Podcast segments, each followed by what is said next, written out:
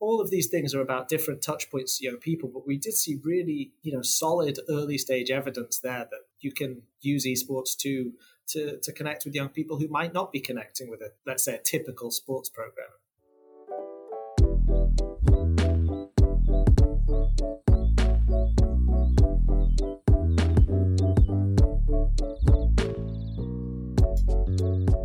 I'm Matt Rogan, and this is the Playbook Podcast, where leaders from inside and outside sport share pragmatic advice for leading and managing through change.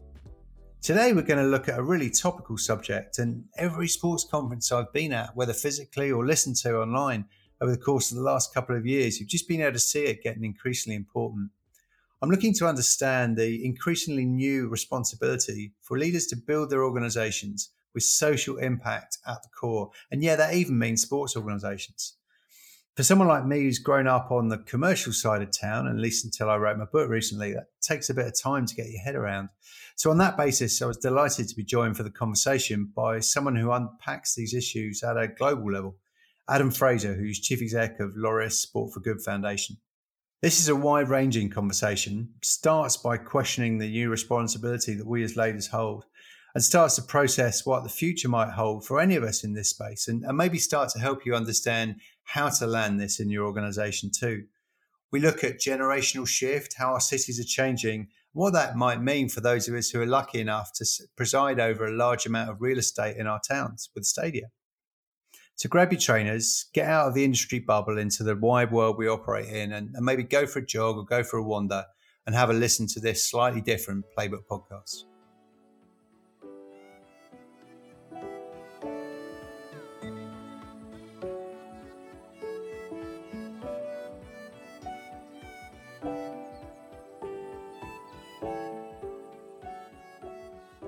Adam, hello there. Thanks for coming on.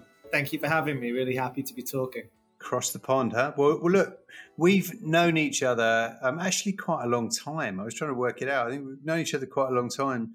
Um, and I cannot believe it's seven years since you moved to Laureus. I think I remember having a meeting with you six months, if that, into your time at Laureus. Time flies. Um, and despite having had that meeting, I think Laureus is is for a lot of people probably not a very well understood organization. So I thought a good place to start maybe might be if you could just give people a bit of a sense of, of the extent of it, because it's a lot more than, than some people maybe realize.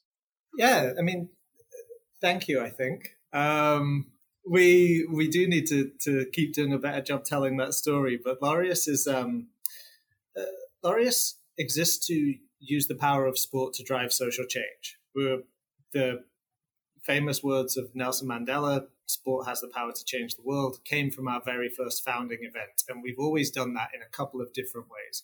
One of them is celebrating the inspirational power of sport via the Laureus World Sports Awards, World Sportsman of the Year, World Sportswoman of the Year, etc.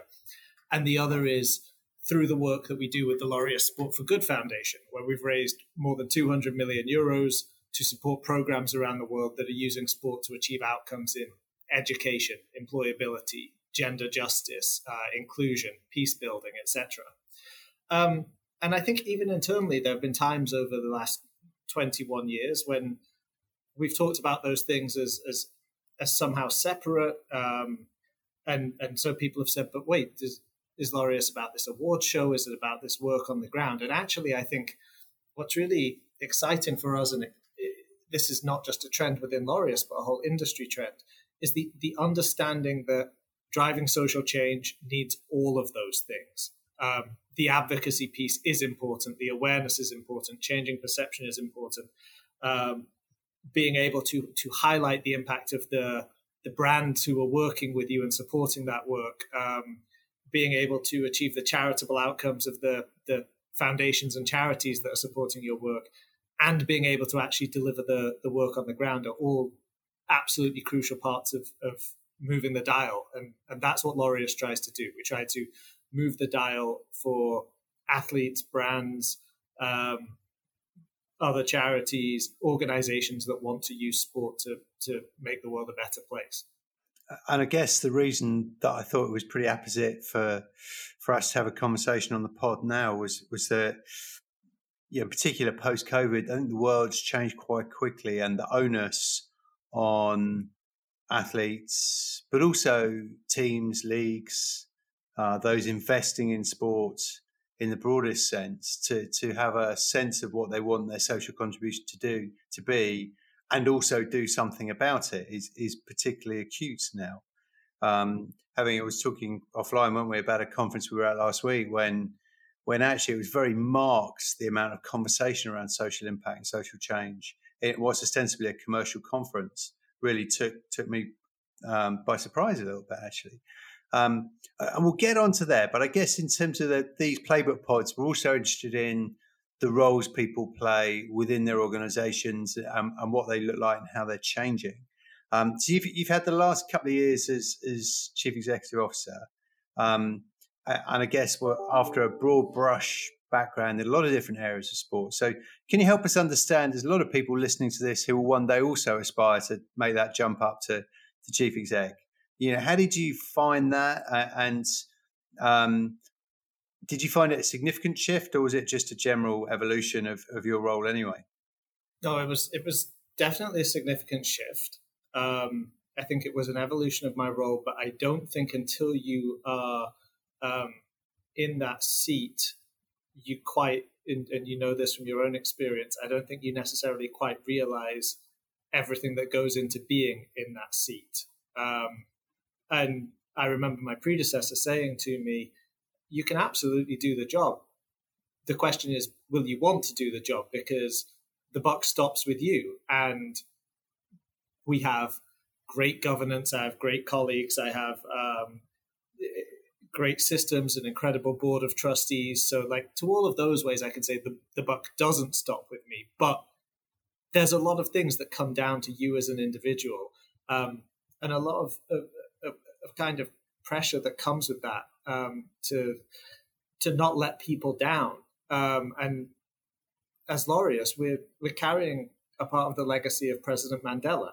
Um, we're carrying the reputation of some of the world's greatest current and past sports people. We're carrying the kind of the reputation of blue chip brands. And, and, and so I think we talk about it in our values, but there's a real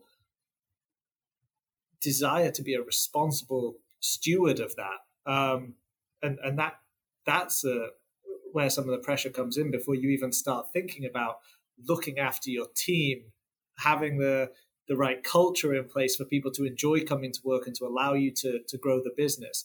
Um, and I have, um, as you said, I've been in the job a couple of years now. So the majority of that has been during the pandemic. We have not had people in the same space very much. We have not had staff retreats, staff conferences. We have not had me- many of the usual things that might go into um, running an, an efficient organization where, where, people enjoy working there. And, and, and so I'm, I'm, constantly amazed by my team, and, and I'm sure people listening would say by so many teams in the in the sport industry and beyond, who've managed to keep things going in, in such unprecedented times because it really has been uh, like nothing I had experienced before, and that, and that has been the the interesting thing that the any role models I've had, and I've been lucky to have incredible role models throughout my career, but none of them were operating in this sort of situation. So there's there's been a lot of making it up um, in in hopefully a thoughtful and, and well planned way, but sometimes with a lot of quick adaptation needed. Uh, and I guess an organisation like yours, um, you know, has had its its own challenges in terms of doing what it does as well, in terms of the work that goes on in the field. Um, has been challenging as well in terms of those organisations you support to, to work actively in the field. Um, has that been? Has been anything you've been able to do about that, or have, or have, you sort of uh, found yourself sort of acting at arm's length a little bit and, and just trying to support and challenge them as best you can? I think there's a lot you can do as a responsible funder. So, so the work that you're talking about, Laureus works um, on, on, that side of things by supporting sports-based community programs. That might be a program using boxing to get kids out of gangs in Rio de Janeiro. It might be a program teaching kids about HIV in Nairobi. It might be an employability program in London. Um, they have all had, in very different situations, because there are more than 200 of them in more than 50 countries around the world, um, they have all had huge restrictions placed on their ability to deliver that work. Um, but some of them have adapted. Many of them have adapted in absolutely incredible ways, and in fact, they've they've gone above and beyond the work they were doing before um, to try, you know, in in in locations to um, to to help with outreach around um, around public health recommendations during the pandemic to try to give kids who are whose schools are, are closed down um, and who don't have a computer at home a space that they could come and in a socially distanced way be able to continue their education. I mean, it's it's it's staggering the level of um, of, of direct service that they've they've had to deliver. So we as a funder have wanted to be very flexible with them and work with them in doing that and say to them, how can we help you? Not be very restrictive and be like, wait, you told us you were going to deliver this many sessions, doing this many things with this many kids, but to accept that that things have changed a lot. And the the big challenge of the the non-profit space, the charitable space, and the humanitarian international development space is that when there's a need to respond to something is also when it's hardest to respond to that thing um, in your in your traditional way. Um, and, and and we saw exactly that with COVID that the so many things were taken away from from everyone, but especially those young people most in need, most at risk, um, with, with with lack of access and lack of opportunities. Um, you know, it just exacerbated the gap uh, and made it even harder for our programs to to deliver that work. But they had to do it because otherwise it it doesn't happen. There's no one else there to step in and support those young people. For sure, you know, it's. I guess if you, there's a lot of chat in the UK where I live about the fact that during the COVID pandemic, you know, people rediscovered running, people rediscovered getting out on their bike and things. And it's all very well and good, but that assumes that you have somewhere that it's safe to run after work. That assumes that you have a bike. That assumes that you know some things in a maybe do are at your disposition in a, as a middle class member of society, but but the programs that you're working with, of course, aren't in those environments at all. Um, they're in very different, very different walks of life. And I guess um, one of the things I was I was keen to understand a little bit more in, in the work that you do do is is actually you've got even more focused, haven't you, recently in terms of the work you do and doing those in specific locales as opposed to maybe 50 countries and and different programs by nation by region. Yeah, we'll always we'll always have the breadth of, of what we do. Um, in in as you say, we're we're working with those programs in in, in multiple countries. Um, in in some of those 50 countries and territories, that might be one program working with a very specific group of kids in a very specific community. Um, in others, in London, in New York, in Chicago, in Cape Town, in New Delhi, um, it can be multiple programs in a city. Um, and what we've tried to do with our Sport for Good Cities program, which we, we launched about seven years ago and called it Model City, and we do still use those those terms um, somewhat interchangeably. But with our with our Sport for Good Cities program, we've tried to build on that where we do have the potential for that hub model and say, okay, here's what programs can do with our direct grant funding. Here's what they can do impacting the young people they serve directly. But what if we can create a coalition of multiple local programs and other stakeholders, be it local sports teams, be it um, mayor's offices, be it the education system. What if we can bring all of them together to try and drive change in that in that city? Um, because the sum really can be the, the whole really can be greater than the sum of its parts. Um, Chicago is a really good example. We've we've invested a million dollars in direct grant funding in Chicago over the last four years, and I can talk about the particular outcomes that come from the programs who receive those grants and what they're doing. But actually, what we're doing in Chicago goes way beyond that. It's um, it's there's there's a whole collaborative effort between all of those programs who are then able to not just look at their impact on a specific young person or a group of them, but kind of across the entire community of young people in Chicago.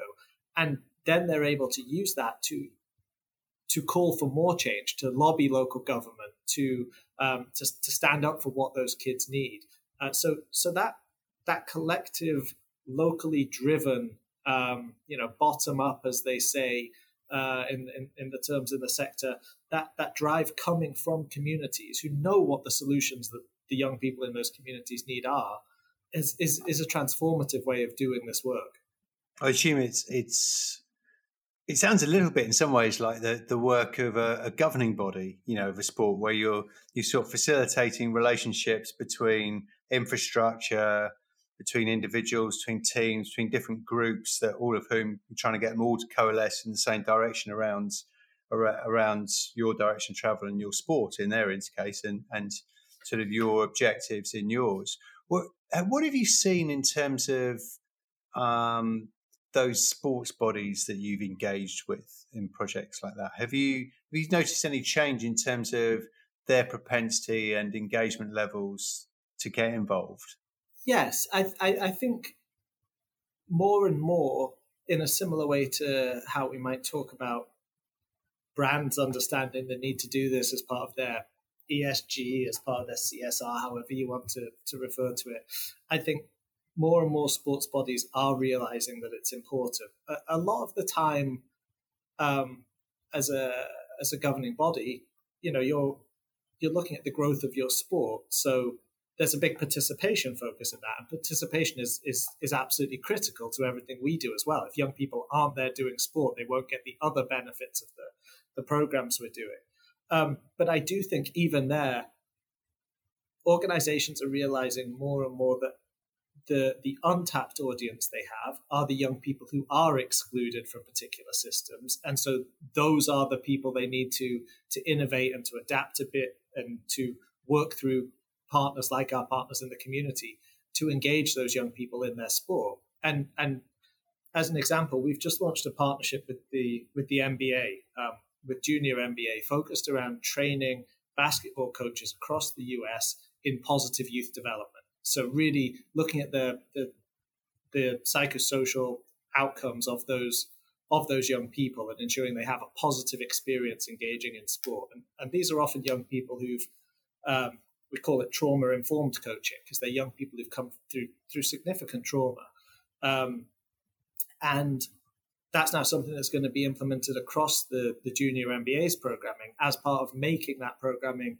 more equitable as part of giving more young people access to it and ensuring they have a, a better quality of, of experience. And like in some ways, yes, that comes back to from an NBA perspective, they're playing basketball and that's great for the growth of the game. But it also comes back to being joined up on those that desire for um, you know social change and positive social outcomes.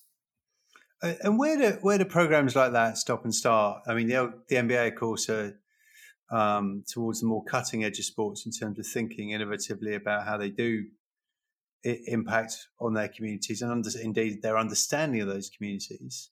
Um, but does it start with them coming to you or you going to them? And those sports that that do come to you, um, what is it that's that's nagging away at them? Is it is it we we feel like we should do something but we're not sure, or, or do they all have a very clear idea of, of how they can work together with you?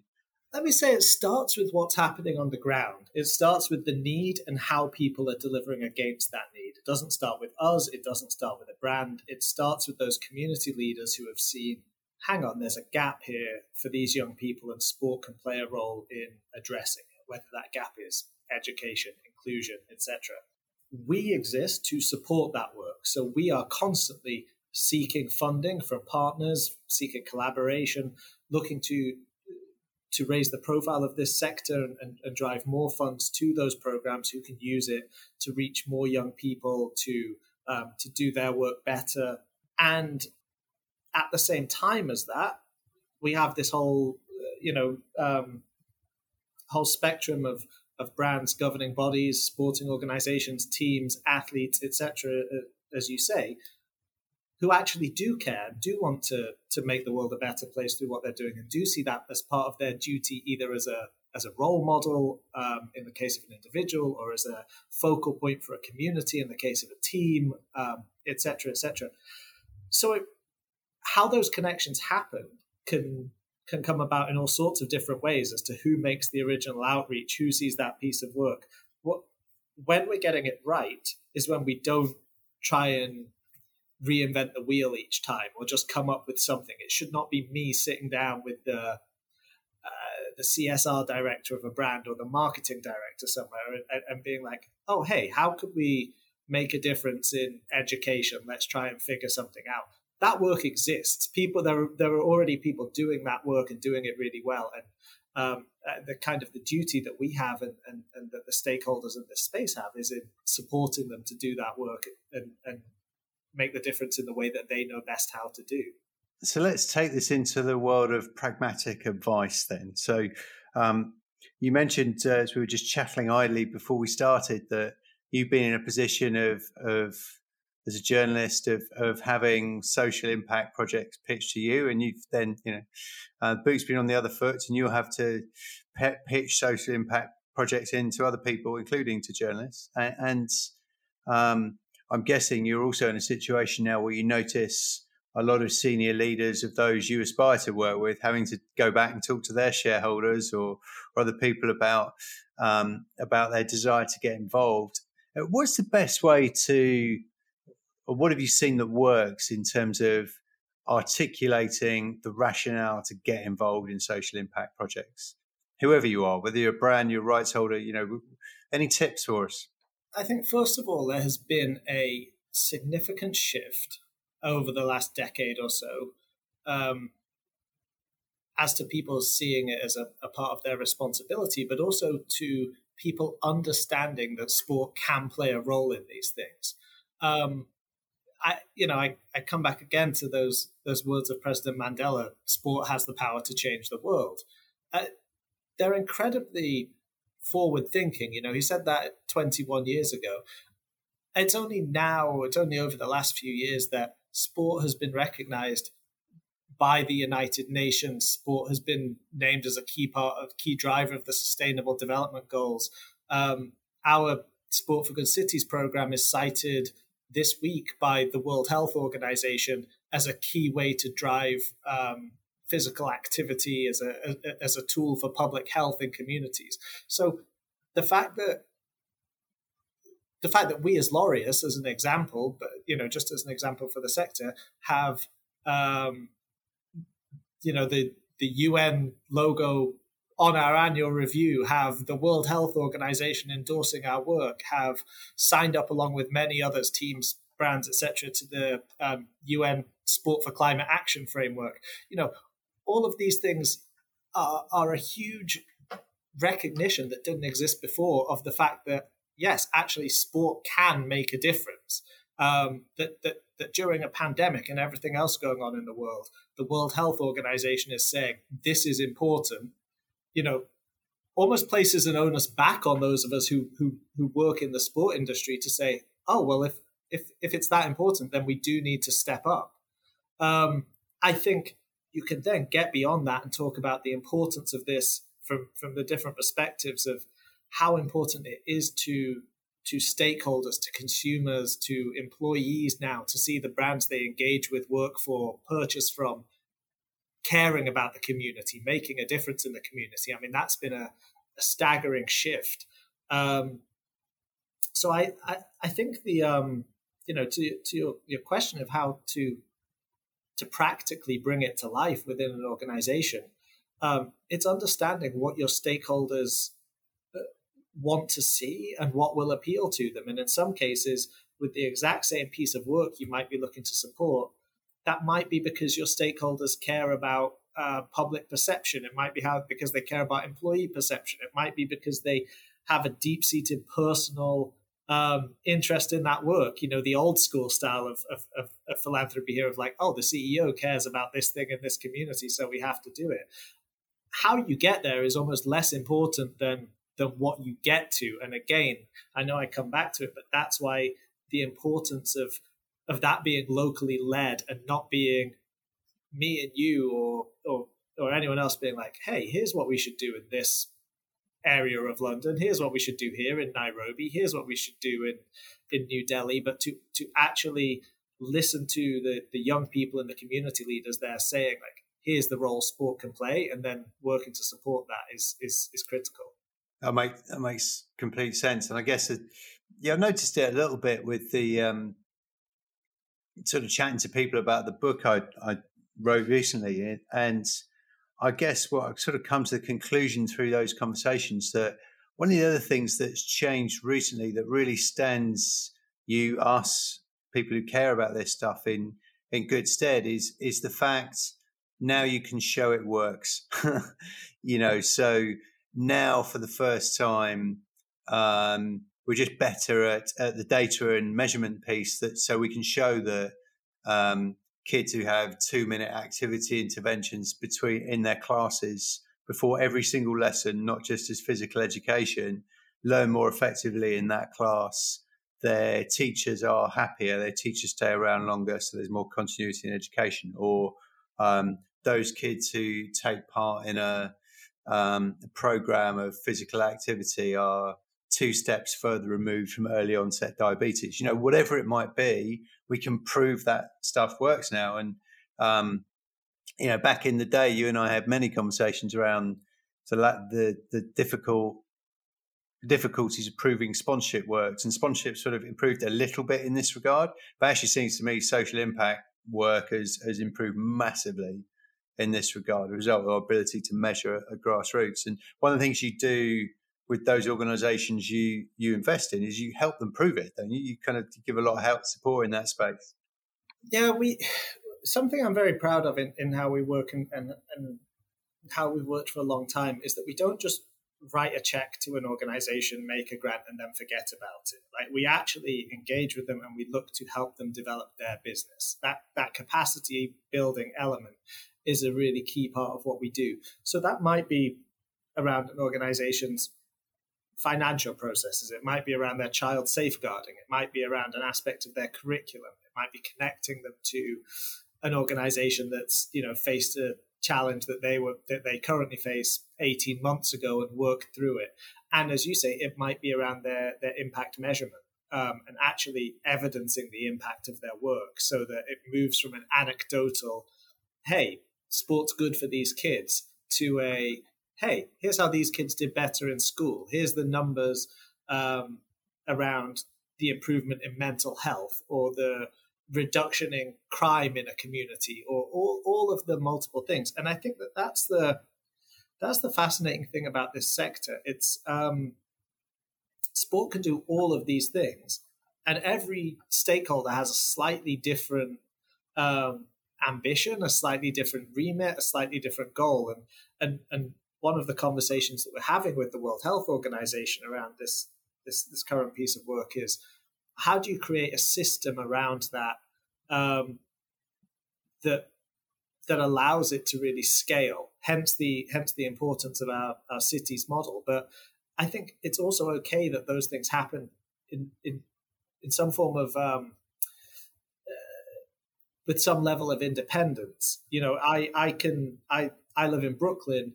There is the New York public school system is as, as big a public entity as any.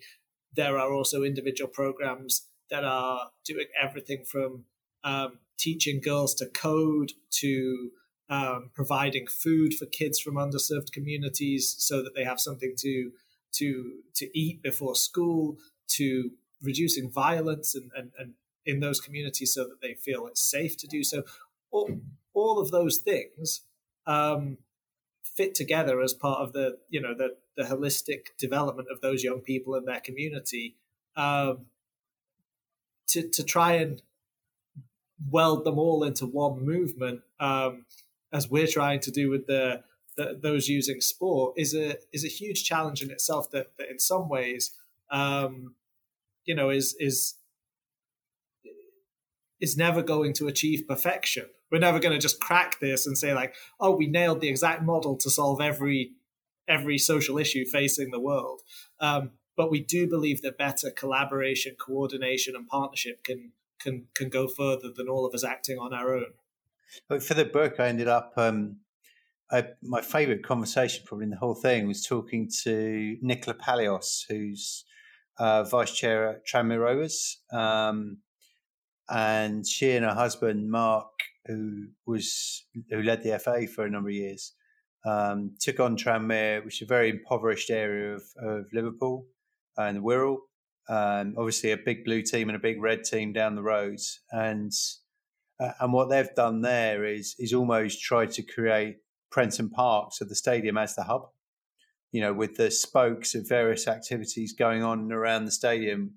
Um, and what's been interesting around that one is is that actually um, they're pretty unashamed in the sense that they've tried to use evidence of impact to create ongoing sustainable revenue streams. So if you're between 16 and 34, um, noting you have mental health challenges and aren't inclined to walk into an NHS building, you might be inclined to come down, play five sides, and then talk to some facilitators afterwards over a coffee. Um, and the impact of those programs is such that they're getting an increasing amount of NHS funding, which just creates a revenue stream on the days that that the um, you know the stadiums um, the stadium's empty. And you know there there is so funding can come in different ways. And i guess they're doing a really good job of thinking laterally. They built a school as well about how they use their asset just to drive impact and rather than having a Laureus behind them they're just trying to sort of i guess be a, be a little bit entrepreneurial about how they do it to make ends meet but they're doing a really good job actually. Yeah i think that there's a big there's a uh, you know a couple of things in there. There's a, a a big lack of understanding sometimes when people look at this work, and, and you could say about any you know charitable work people look at it and they see organizations with their hands out saying please give us money to help these young people there's so much evidence of the, social return on investment of the cost saving to government of the you know I, I, I could tell you stories of young people who are consistently not checking in with their um, you know their their parole officer having been involved in the juvenile detention system but who would always come to a five-a-side football game on a Wednesday night. And if a if an individual parole officer was then smart enough to say, "Okay, that's where I'll go to have this weekly check-in with them," and then I'm not trying to get them back into trouble for just missing an appointment. Um, that's a that's a very like specific example, but, but the, the sort of systemization of that is is huge. Um, and and I think that for your Tranmere Rovers example, there's also something incredibly powerful about the the real estate of a of a, a stadium as a community hub. I think that is hugely, hugely powerful. And, and just having that physical space. So many of the programs that we support are constantly struggling to find physical space to deliver for young people, whether that's a whether that's a, a pitch to to to be actually playing sport or a classroom or a medical center, etc. And stadiums actually really operate something of that. I think there's a there's a huge um, it's possibly an, an area of this with this sort of hugest untapped potential of how teams can be using their stadiums to play a bigger role in their communities. And some are doing it, some are doing it well. Some have even planned it into the development of of kind of new build stadiums or, or, or redevelopments. But I, I still think across this whole sector, it's an area with, with huge potential for growth.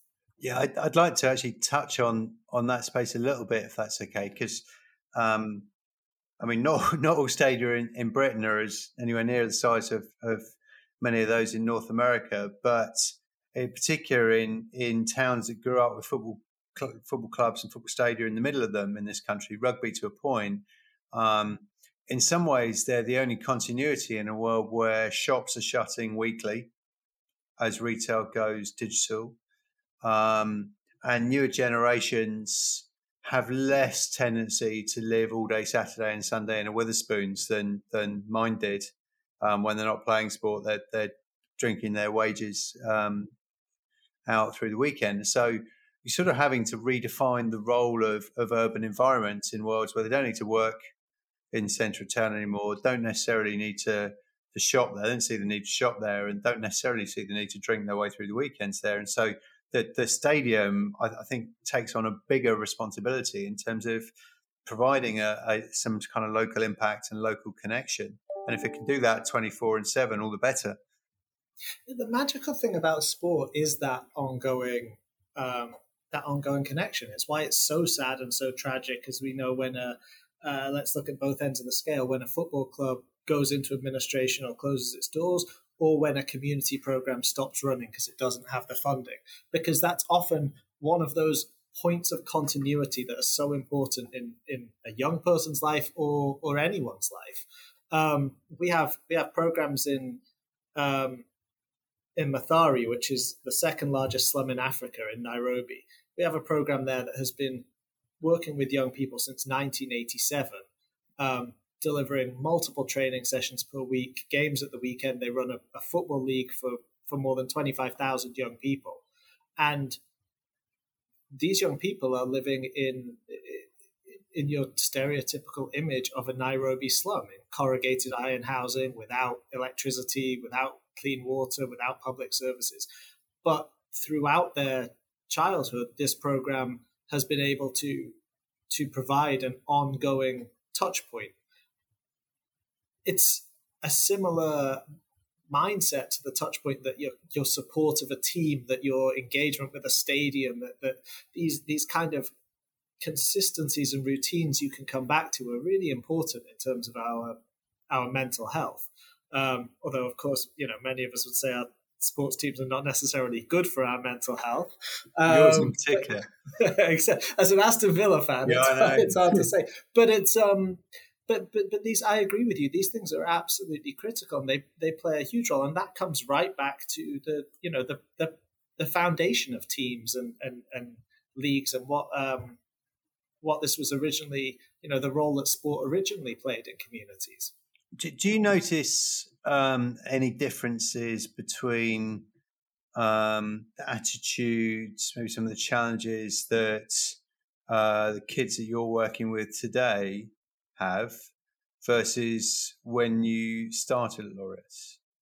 You know, we're, we're arguably on the tipping point in terms of moving from one generation to another, if you believe those kind of cake slices of segmentation. Um, do you notice any any big differences now that it would be useful for the listenership to be kind of cognizant of as they start thinking about what they can do to make a difference? You know, like everywhere, we're seeing uh, when I talk across the board, we're seeing the decline in, in levels of physical activity. We're seeing lack of engagement in, in particular things. Um, we've we've had a couple of interesting pilot programs looking at every, kind of looking at both sides of the, the picture here. We've had pilot programs looking at how to use esports to engage young people, and we've had programs looking at tackling screen addiction. So, uh, you know, the, the, the, technological side of it has been a, um, a huge, huge shift.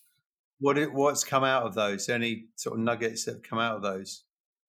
The the esports stuff is really interesting. So that was in um, that was in in Harlem in New York, and um, it was run by an organization called an organization called Kids in the Game, and this was part of a fund we did, um, an innovation fund, where we wanted to see people trying new ideas. Like, what are the ideas you've had that you haven't been able to get funding for, and that you're not sure if they'll work? Um, because coming back to the the point we made we had before about um, data and impact measurement, it's important, but it means that people are then, you know, they know what works which might stop them trying new things. So we made this funding available to, to say try new things. And kids in the game said there's a group of kids at these schools. We've we've used our basketball programming, our different sport to to reach the kids at these schools, but there's still a group that we just can't touch, and they you know they they're more interested in playing video games. They're more interested. They're, they're not interested in taking part in this stuff.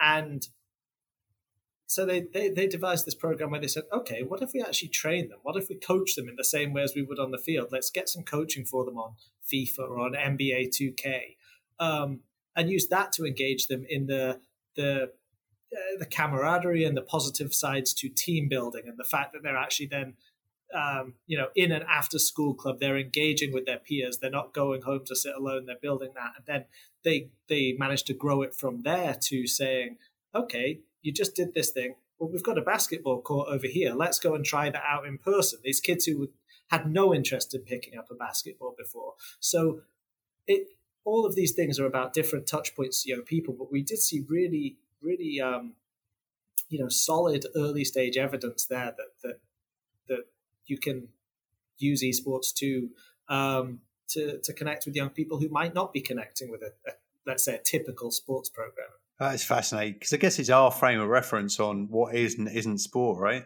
Uh, you know, is is probably one of the dangers. Um, you know, I remember, well, I remember you saying in you saying there's these kids we've tried our basketball program and, and haven't quite got there, and they just want to play. You know, actually, the the notion of if, if we believe in the notion that playing is healthy, sure we've got to do something about the sedentary component of e-games, but at least they're playing and engaging socially and doing all those kind of things that that we know are also extremely good for for well for all of us. We're about to launch amongst the other things we're doing. We're about to launch a toolkit in the in the US in partnership with um, with Go Go Squeeze, um, who are a, a, a, kids food brand here, um, around child centered play and a kind of child focused design, and not just saying to kids, "Here's the program we're running for you," but actually saying, "Okay, what do you want to do?" And the number one thing that comes from kids with any program, whether it's whether it's playing in a in a you know in a, an academy where they're just going to try and play a high level sport, or whether it's kids in one of our programs where the focus might be education or employability. The first thing they say is, "I want to have fun. I just want to be able to come here and have fun." And that's absolutely critical. And, and, and different kids will have different definitions of what fun means and so it's important to listen to them and and and, and that's what this toolkit is all about is how to how to have young people incorporated into the design of the activities that they're doing um, you see huge results and taking control of that yeah it's, it's um i talked to two or three sports coaches actually of um over here in that period just after uh, we were sort of slowly getting back to kids playing active sport where there's a period here where the kids could play and the coaches could coach, but the parents couldn't watch. Uh, and the coaches said that was some of the most rewarding coaching they've ever done because the kids smiled, kids took risks, kids kind of reframed the game or the tasks they were given in their own worlds. There was no sort of slightly furtive looking sideways. And I realized not many of the kids that you work with um, have, have their parents kind of slightly overprotective and, and come watch. But the notion is the same that once you put the design back into the hands of the of the kids, actually some pretty cool stuff can happen. Yeah, and and and, and tied into that is just the we've all played for teams where there's a bit of a toxic atmosphere and hopefully some of us have been lucky enough to play for teams where there is a really positive atmosphere and the experience uh, and that could be a sports team, that could be a workplace, that could be a classroom. The experience is so fundamentally different if you approach it from the from a position of having fun, of trusting, of being positive, of of trying things. Um, the the lessons that teaches last a lifetime. So look, we've um, we, we're sort of running towards the end of time. So as I as I sort of take us to the end of this chat, we covered so much ground. I guess let's let's come back into the um, the sort of specific remit of, of our playbook, which is advice for senior leaders. So you know a lot of people um, right the way around the world who who have competing um, tensions of growing revenues, managing talent, managing player costs, managing teams. Some of them virtual at the moment, um, trying to engage fan bases, uh, and for six or seven weeks, you've had this social impact, social impact, social impact kind of written on your to do list and, and got uh, and maybe not quite got over the line, started to do something about it. Where two or three things, where where should or could they start? Well, I want to say, come and talk to us. I will say it, but uh-huh. but as I'll, I'll, allow, I'll allow you one plug. Let me let me say let me say as part of the that come and talk to us. It doesn't need to be us, but talk to people who are already doing the work. Don't think that you need to reinvent the wheel. You do not need to come up with some brand new scheme from scratch that's going to, um, you know, that uh, require a huge amount of work. That's that's going to need you to to to put all your thinking on it for a, a period of time. There is great work going on that will I, I, passionately believe this wherever you work, whatever your organization, there is great work going on that will connect to your business, that will connect to your consumers, will connect to your employees. Um, and, and, and, and looking for that rather than trying to just create something from scratch will, will really pay dividends. Um, the, the second thing I would say is, you know, tied into that is this does matter. Like all of those things I talk about there, the consumers, the employees, the business, that, you know, that's it. That's the organization that, that we're running, um, any of us. And, and delivering this work, deli- making an impact in this space is something that that that does matter to them. I kind of reject the um, the this doesn't matter to my stakeholders um, language because I, there's a part of me that thinks, well, if it doesn't now, it will. Either when the, their mindset shifts or when they realize it's a huge problem that you have a gap here. So I would say don't put it off. See it as a, a key part of your business and, and, and your growth and look at what's out there, talk to the experts, work with those who can who can who can build that pathway to to communities and to driving change and um, and and you'll see the rewards. I guess for me, it's uh, what's happened in the last eighteen months, probably because of COVID, is is perhaps some of this stuff that chief execs, anyone that used to sort of manage their their diary based on the sort of urgent and important grid, where some things are, are important but not urgent, urgent but not important. You know, maybe they had this in the important but not urgent box, and, and so when fires are burning everywhere else that needed putting out, they didn't quite get there. But I, I think it's generational shift actually in terms of employee base, in terms of customers. That means that you know, it's firmly and squarely in the important and urgent box. Hence the hence the pod today. Um, so, so the last question, which I'm not going to let you off, even though you nearly just answered it, because you're you, have had a few years as a journalist, and so you should be able to do this stood in your head. Um, if you were to um, sum up your key message from this podcast in ten words or less, okay, I'm, I'm talking here. This is not my ten words, but I'm going to come back to the come back to that that that message of our um, of our founding founding patron Nelson Mandela um, that sport has the power to change the world and I would just add in be part of it. That's it, that's not an abstract concept um, that other people are going to do. It's something that we working in the sector can play a role in sport changing the world for the better. So, sport has the power to change the world. Be part of it. Very good. Well, that, that's 12, but eight belong to Nelson Mandela, so you can have that. That's fine. Listen, Adam, thanks for taking so much time. I know we squeezed it in a bit earlier than was than was ideal for you timing wise. So big thanks, and um, we'll see you on the road. Absolutely, such a pleasure talking. Thank you, Matt. The Playbook podcast is published by Sports SportsPro and is part of a wider series delivering agenda free, pragmatic advice on how to navigate your organisation through change. To explore the library and find out about the Playbook Labs residential executive training program, head to sportspromedia.com slash playbook.